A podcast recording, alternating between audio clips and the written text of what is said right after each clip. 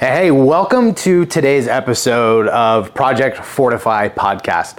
Uh, my name is Kyle Livingston, and I'm going to be talking to you about the top 10% and why the top 10% is going to be the reason you win or you fail when it comes to building a team and when it comes to building a client base.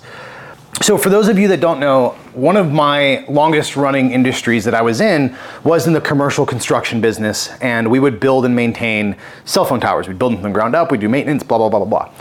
And uh, I did that for about seven years, um, built and grew three successful businesses and sold them. Um, got a really giant big ego, started a fourth one, lost everything that I had made up to that point. And um, I'm just sharing all the lessons that I've learned throughout this entire process and working with other clients at the, at the, in the online coaching and consulting space. I just want to share my lessons with you guys. And one of those lessons that I want to share is the top 10%. And when I'm looking to make a hire or I'm looking to fill a role, um, I would much rather interview 100 people and go through a thousand applications and get one person who's in the top 10% of, of humans, right? Now, we're not being like, um, stereotypical here. We're not being judgmental. We're just judging the fact of their skill set, right? You have top 10% skill sets, bottom 10% skill sets, and everything in between.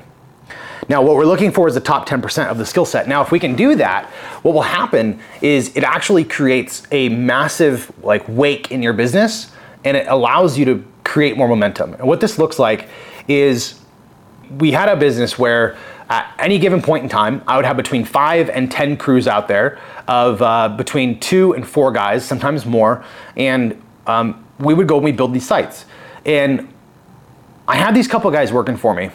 And these two guys were, in my opinion, top 10%. They were proactive, they were on time, they were hardworking, they were willing to go the extra mile. Um, everything about them exuded talent. They, they, they studied, they researched, they trained, um, they did stuff on their own time.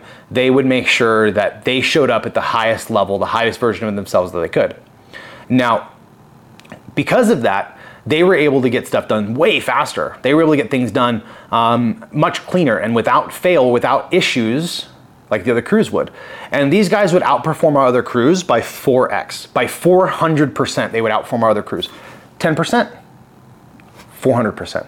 They were top 10%, and they would give me more, they would generate more revenue for my business than everybody else, uh, sometimes by three, 400%. And when I started my fourth business that failed, this was a lesson that I wish I would have known. Because when I started my fourth company that failed, um, I didn't have top 10%. As a matter of fact, everybody on my team was like bottom 50% with the exception of one or two people. And those one or two people, they just weren't in a position to really give me a, a 100%. And so even though they were in the top 10%, they had uh, some stuff going on in their personal life that they couldn't give me 100%. And so let's say they gave me 80%, man, that took you out of the, the top 10 uh, percent of skills. And so we'd have these people that would come in, the top 10% employees, and they would do really well and we would do really well and the business would do really well. But when we didn't have it that way, when we had the people who were bottom 50% uh, skill set level, that was one of the things that caused me to lose so much money was the people because I had to make sure that my business was built on process. If I want to employ bottom 50% people, everything's process, right? McDonald's, no offense to anybody working at McDonald's, but it's typically bottom 50% of the labor pool when you take into everything into consideration and they have to process everything out down to like how to wrap a burger, how to open a paper bag. It is processed out in detail, detail, detail, detail, detail.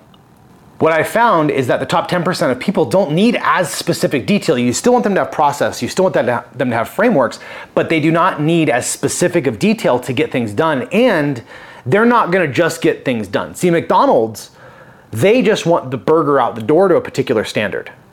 And they, like, the guy wrapping your burger at McDonald's, he's not innovating how to wrap the burger better. Let's be honest. He's not innovating how to make a better burger. That's not his job. That's not what McDonald's implores him to do. McDonald's simply implores him to wrap the burger, put it in the window.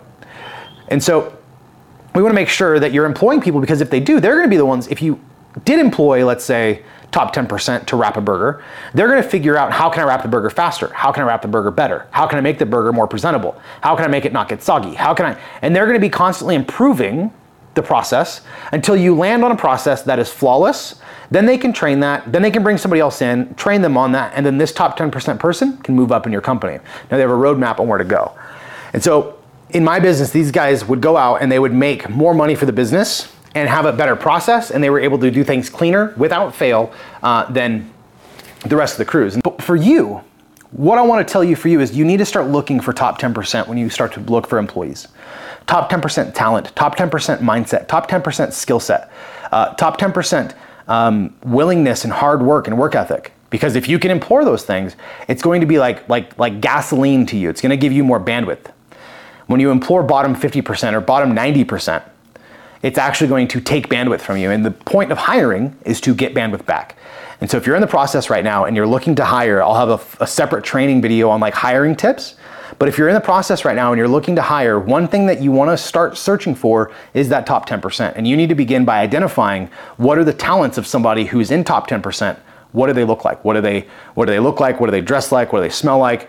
Not, not really, but what are their talents? How do they show up on camera? Are they showing up in a wife beater and a sideways hat and the, you know, you can see like uh, dirty clothes in the background? Are they showing up clean, well presented, everything have a great background, there's no noise, there's no ruckus?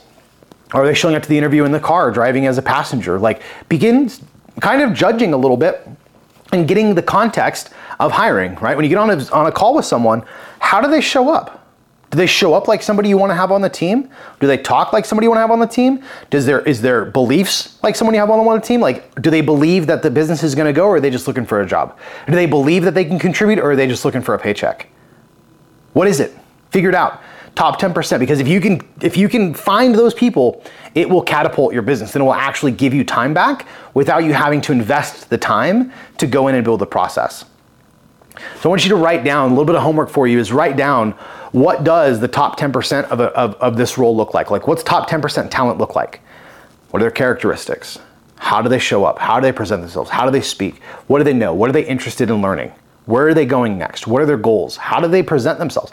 All of these things you need to take into consideration. And if you do, begin filtering through and being patient and willing to go through 100 interviews and 1,000 applications to find the one role that's actually going to be the top 10% instead of just hiring the closest person in the first, second, third, fourth, fifth interview. Man, I can't tell you how many times I have uh, worked with someone and they go through five, six, seven interviews and like, man, I'm just going to hire the next person I talk to. That seems good. They get interview fatigue. Don't get interview fatigue. Hold out. I promise you it's worth it, but you got to make sure that you're looking for the top 10. If you can look for top 10, I promise you will make you hundreds and hundreds of percentage more money because those are the people that are going to move the needle in your business forward the most without you having to drive and without you having to micromanage. So, um, little short snippet today, top 10%. Make sure you guys have those top 10% in your business and in those roles. And if you don't, let's start hiring some people to get into that. So, hope this is helpful. If you guys find this helpful, let me know. Drop a comment. Uh, hit the like button, hit subscribe if you're on YouTube. If you're on podcast, hit subscribe. Leave me a, a review, it'd be super helpful. Let me know, like, hey man, your audio quality sucks, or hey, you're talk too fast, or hey, this is great. I love more on this. Let me know. It's a feedback loop for me. Not gonna hurt my feelings. Let me know where we're at. Let me know what you guys want, and I will keep producing this content not only for you, but for me, so I can see my journey and see where I'm at as well. So, hope you guys have a good rest of your day. See you in the next one. Later.